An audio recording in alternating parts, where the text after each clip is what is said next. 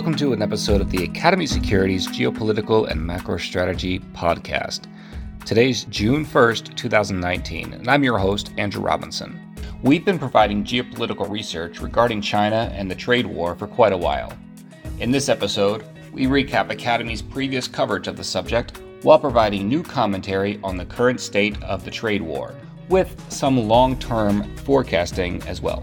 This episode featured Rachel Washburn, Peter Tchir, and Lieutenant General Robert Walsh. And now, here's Peter Tchir with a summary of Academy's previous commentary on the trade war with China. Peter? Late last year, we were actually pretty positive on developments that we are seeing in trade. One of the things, Spider Marks is very close with General Mattis, and through some of the color of what we are seeing going on there, we saw some of the same things that happening in the trade side, where Lighthizer and Navarro were being pushed out. Trump was pushing towards a deal. Trump wanted one-on-one negotiations with Xi. We saw a lot of good progress being made. And then a bunch of things started occurring that we were hearing and seeing that changed our view in mid to late April to becoming very negative on trade. One of those key elements was we kept bumping into China across the board, whether it was in North Korea, whether it was in Taiwan, whether it was in Venezuela, whether it was Iranian oil. And more and more we kept hearing, and our generals will discuss it a little bit more, about the determination of China as a strategic competitor, which they've been labeled in 2017, that we seem to be taking more seriously. So here as we sit today, I remain very bearish on potential near term outlooks for the economy, uh, on near term outlooks for market. I believe we are going to dig in our heels. We are going to have a real trade war with China. They will escalate it as well. There's going to be a lot of difficulties going back and forth. The one caveat to that, if we go through some short term pain, it may well set us up for a much bigger victory down the road where we really not only get intellectual property, but we see growth for our companies and a real opportunity, particularly in the new technologies and the emerging technologies like 5G. So at that point, I'd like to hand it over to Rachel, and she can take a step back and walk you through the strategic competitor and why that is such an important thought process for the administration and why it's framing our current view on trade. Thanks, Peter. Yeah, you laid out the framework really well as far as how the Trump administration has been viewing trade. And I would like to add uh, that our geopolitical intelligence group at Academy has been uh, pointing to some indicators that maybe signal that this would be a more challenging effort as it relates to trade, uh, given some of the national security implications of our relationship with China. General Walsh, I would really love for you to discuss, given your background, some of the indicators that you were seeing early on um, that really showcase this would be a challenging negotiation with China I remember reading a few years ago how China would invest in emerging technologies here in the United States that would have a national security application. That was a, one of the first things that the Trump administration tried to stop from happening, this sort of outside investment in these sensitive technologies. Really curious at a macro level how you view the U.S. reconciling strategic competition with China when we have competing worldviews um, and really where technology fits into that, the new world order that uh, China is challenging. Oh, thank you, Rachel, and uh, and thanks for your lead-in comments, uh, Peter. I, I, think stepping back from the strategic position, certainly on the uh, as we look at the different levels of global power of being a global power that the United States is uh, and China is. You know, I think if you break it down into the areas of diplomacy, economics, military, and informational areas, those four groupings is where we kind of judge a global power. And, and I think from the, certainly the military side, uh, over the last few years, I mean, it's been very clear that as we had been focused uh, on the U.S. side on counterinsurgency operations in Iraq and Afghanistan, we had not been putting a lot of investment, research and development, or science and technology against, uh, you know, high-end competition. We didn't really see the threat. The threat drives where we go and where our investments go. We hadn't really seen that when we uh, started to come out of Iraq and Afghanistan. And with the Trump administration coming in, they really reset us with the new national security strategy, and which followed was the national defense strategy. And in that, they called it a new era of great power competition. And with that competition, we certainly looked at China probably as the number one leader in that competition, and also uh, Russia certainly in there also. As we looked at from the military side, the growth that China had made in many cases, they were starting from a clean sheet design where we were operating off older systems that had been successful at older. Uh, and we realized in many cases China China had been investing in areas that we had not. To be frank, to work asymmetrically against our weaknesses, they were adding to where they thought their strength should be. And so we saw that as a, a, area where we had to start to wake up and grow this in this new national defense strategy uh, on how we would compete. I think at the same time on the economic side that a lot of businessmen uh, over the years had been seeing a lot of gains in China and thinking in a very short term perspective of making short term quarterly quarterly margin gains uh, and not looking at the long term strategic competition that was going on.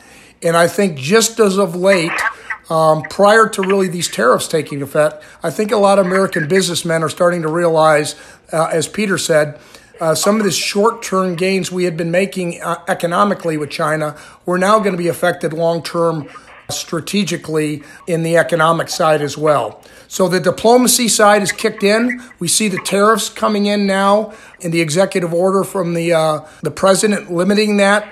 We see things like Huawei being put on the uh, the entity list and restricting those sales, but overall, where China has been trying to catch up and get ahead of us was a lot of their uh, market distorting economic model that that we would call it would be policies that have been inconsistent with free and fair trade, uh, which include their tariffs, quotas, uh, currency manipulation, subsidies, and certainly the ones that have been a lot of interest lately is forced tech transfer and intellectual property theft. And that's why I think a lot of this competition now is driven towards bringing China to the table to be able to, in this competition, to have a constructive and results oriented relationship with them where we will cooperate with China where we can, but we're going to also confront them where we must. That's great, General. One thing I think you bring up is, you know, China and their currency. That's something we've talked about and written about in some of our T reports that you can find on our website. I do expect China to actually allow their currency to drift above seven, which is going to test, you know, our resolve. It's going to be an issue. We've seen China last year certainly when we attached 10% tariffs, they devalued their currency by 10%. So I think that's a real issue. I really want to come back and focus in on Huawei. Is the threat real? And how prepared are we to actually replace them or do business without them if that becomes the choice? And are we willing to do that? You know, Peter, if, if I could uh, say on this one, is this is an area that, um, from a national security standpoint, we've been looking at for quite a while. And what this means when you are a global power and what that means to be the leader in um, distributing information uh, and being able to help with decision making across the globe. We have been le- the leaders in that as we led, you know, early on with the developing the internet. As we start to move into this 5G area, um, which is exponentially going to uh, increase our ability to share information more quickly I think it really ties back to if you can compete and win in the information space in today's digital world, you are going to really probably win in most other areas. As we say in the military, command and control is the glue that holds everything together. Well, the command and control, you know, across um, the global markets is really how you share data and make decisions rapidly. So the 5G market in moving to that is going to be an area that if you've got that capability and can spread that across the globe, you are now going to be connected in everywhere and have the ability to uh, be the dominant player when it comes to information sharing. That then follows the point where the administration is looking at is we're seeing some things that China has been doing from a state-owned uh, approach or state approach of using their tech transfer, forced tech transfer from our companies, and also their ability to leverage companies like Huawei that operate on a completely different economic model or uh, reporting model with their government than we do. And the risk that's there that's been identified is intrusion into networks through the larger infrastructure that Huawei could put across the globe. And what I would what I'd say is, if you look at that approach they're taking with the 5G network across the globe, it's very much in line with their Belt Road Initiative or the One Belt, One Road, where they are looking in multiple areas across the globe to be able to move and be, they quote their words, the world's factory uh, across the globe in their Made in China 2025 uh, model. So I would say this is just a piece of that as they move forward with this 5G network in their Made in China 2025 uh, model but it's certainly probably the most important one when you talk about dominating in the information space. Thanks, General. I think one point that you make there that I also try and make over and over is when we talk about negotiation with China, China and Chinese companies are effectively one and the same. And U.S. and U.S. companies really aren't. You know, most of our companies are global in nature. I believe over 30% of earnings in the S&P 500 come from overseas. So I think that's something that we always have to account for as we're going through these negotiations. And one reason maybe China has had either the upper hand or just can think a little bit differently. So that's something that, you know, I think we all need to continue to remember is the negotiation playing field is slightly different because China and its companies are one and the same. That's something we're dealing with. It feels like we're making a good step. On a very positive note, I, I think what you've been saying is that we can drive some of this technology. And I know you were very involved in DARPA. I don't know if you want to spend a couple minutes explaining you know, what DARPA is and some of the opportunities that might come out of that, given our you know renewed emphasis on national security and building and protecting our own. Yeah, sure. Thank, thanks for that uh, handoff, Peter. Um, if I could just follow up though on that piece and what you said from the state approach. It's very interesting if you look at as part of this information space, a key part of going faster, 5G's network sharing data and information quickly is artificial intelligence, uh, which is a key area and part of that.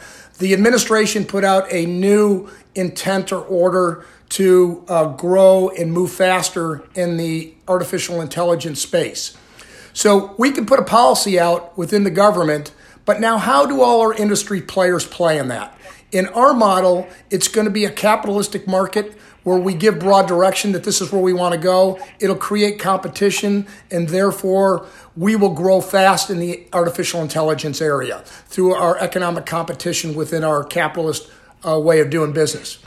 You reverse that over to the China side, and that is the states maybe saying along the lines the same things but they can control things so much better uh, where the funding goes to subsidies, direction that the companies are going. The companies have Communist Party members reporting back up that are within their organizations. So, from that state owned approach, when we step back strategically and look at the strategic model, which model is going to be better as we go forward?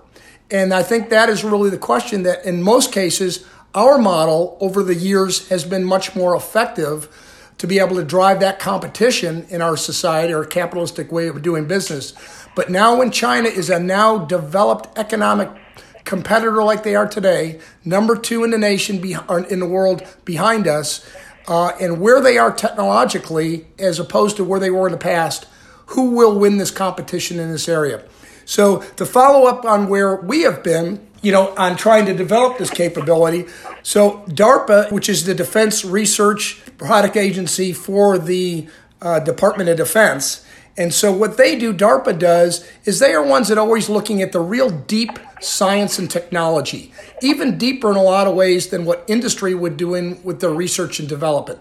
They're looking at the follow-on things, what's next uh, in the world, and trying to come together for the good of the nation and certainly for the Department of Defense to figure out what that uh, next project would be as they move forward with a commercial partner to try to move forward. So, as you tie this together with artificial intelligence moving faster and with the administration saying this is the direction we go, uh, there's some things that DARPA is doing in this area and has been doing in this area. One of the, I think, the key things there is trying to go beyond 5Gs and looking beyond that right now. One of the things that DARPA has been working on is um, funding a program that goes beyond 5Gs, Joint University Microelectronics Program, or JUMP. That is funded by DARPA by 40%, and there's a, uh, a 60% consortium of companies that are large, small, mid sized companies that are involved in this consortium to be able to develop what that next technology is going to be beyond uh, that to be able to go faster. And one of the key players in that also is the Semiconductor Research Corporation, which manages the JUMP program. So you can see how that's a consortium of companies tied in with DARPA to be able to go uh, faster in, in a lot of ways. Another effort that they've got uh, ongoing is being able to speed up artificial intelligence through and machine learning through new design and with uh, chips. And so uh, the application specific integrated circuits uh, is something that is they are working on to be able to speed up and learn data in real time. And this is being run by DARPA's Microsystems Technology Office, or MTO, and it's under a program called uh, uh, Real Time Machine Learning. And so that program there is another one to increase uh, high bandwidth applications across 5G networks and also imaging processing. And then probably the third one that I find is interesting that DARPA is working on in this area also is to we've been looking at a long time of not relying on satellites. How can we go faster with communications? And so as the military is looking at that as we lose satellite connectivity and you bring it down to another level, how can you speed up communications? This applies very much to the commercial market as well. So, what they've been working on is uh, digital phased arrays or millimeter wave radars, which is an area uh, that is also being looked at with the emerging 5G cellular networks. So, DARPA launched a millimeter wave digital array program to be able to work in that technology area, which where you see in both cases, it applies to the commercial market just as much as military applications. So I think DARPA is a, a area in this information area uh, and being able to work with semiconductor companies, partnering with them to be able to go faster is a perfect place for a public partnership that uh, that DARPA is able to do. Thanks very much, General Walsh. And now I think that really ties back into, I guess, my current market view and relating all this back to markets is – I think people are supposed to prepare for a longer, more aggressive trade war than people have been talking about. It does sound like the administration has a lot of reasons to dig in their heels. I think there will be some, you know, short-term bumps to that, but it is very encouraging to believe that it, we can come out the other side of this with a better platform for our technology that we can be safe from a defense side is also, you know, continue our leadership role, which may we may have been going down a path where that trajectory wasn't going to be as good for us. So I think on longer term still going to be very positive, but that is part of why, you know, short term let's prepare for this and then see what opportunities this creates. And then getting slightly back away from the markets, and I almost hate to go there, but are we supposed to consider this the start of a new Cold War with China, or is that too strong of a statement? That, that's a great question, Peter. And, uh, and I think as we look at this, the Cold War, if you define the Cold War of what we had with the Soviet Union um, in those different areas where I talked about of you know the diplomatic, informational, military, and economic side of things, that war was really focused much, much more on diplomacy and military. Obviously, now as we look at China, China is really, in many, many ways, competing with us globally economically and less so militarily. We're in military, they're still really more of a regional player in trying to keep, really, I think, a strategy of keeping us out of, of the Asia Pacific area, Indo Pacific area with their military. But globally, through the Belt Road Initiative, we see this as a completely different type of competition. So I would probably argue that the competition with the Soviets was much more military and diplomatic. I would argue with the Chinese, it's much more economic. Um, with that said, I've heard this call that more the bamboo curtain is coming down uh, in this, and we can see this trade war ratcheting the economic competition up as we see things going on with the militaries in the South China Sea. But the executive order that the president put on on 5G infrastructure and high tech sharing with China and using Huawei equipment and the, uh, the limits on that also putting Huawei on the uh, U.S. Commerce Department's entity list, which is probably even a more important uh, salvo against Chinese tech uh, than probably what we had done with the executive order. Those two things are ratcheting up the competition. And I think the intent there is as China had backed away with the trade negotiations with the U.S., and probably I think it, what I'd seen was backed off against 30 of the, the things that we had agreed to. This is a way for the administration to come back in and put the pressure to China to level the playing field so our companies uh, can compete in a fair way. Now, what can happen from this, I think, is where will it go? I think China has more to lose. If you look at the economy, and their economy is not doing as well uh, as they'd like, and this is certainly a, a, factor in keeping the Communist Party in power, is the people being happy and the economy working. So I think there's more pressure on them to come to the table in this competition and seek a win coming out of this.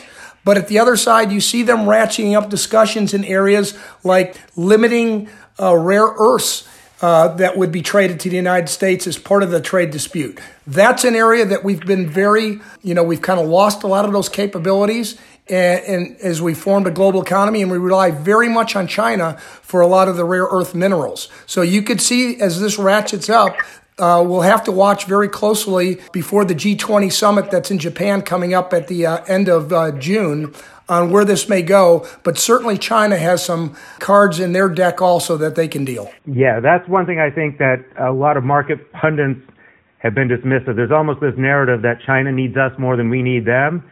And I think that's too simplistic. They need us for some things, we might need them for others. So again, that really ties into why I think this is going to be a more protracted trade war and a little bit tougher than people thought as really there is going to be supply chains that are going to have be disruptive. Companies are going to have to work their ways around this, and it's not a negotiation necessarily of equals, but both sides have their advantages and disadvantages, and that's why I don't think this is going to be a quick resolution. Now that we really are, tying us back to what Rachel had said earlier, treating China as a strategic competitor, it changes the landscape of what we're negotiating. We're not just negotiating a trade deal, we're really negotiating a way to operate with a strategic competitor where there are risks of losing certain things on the defense side to them, and we are going to treat it such.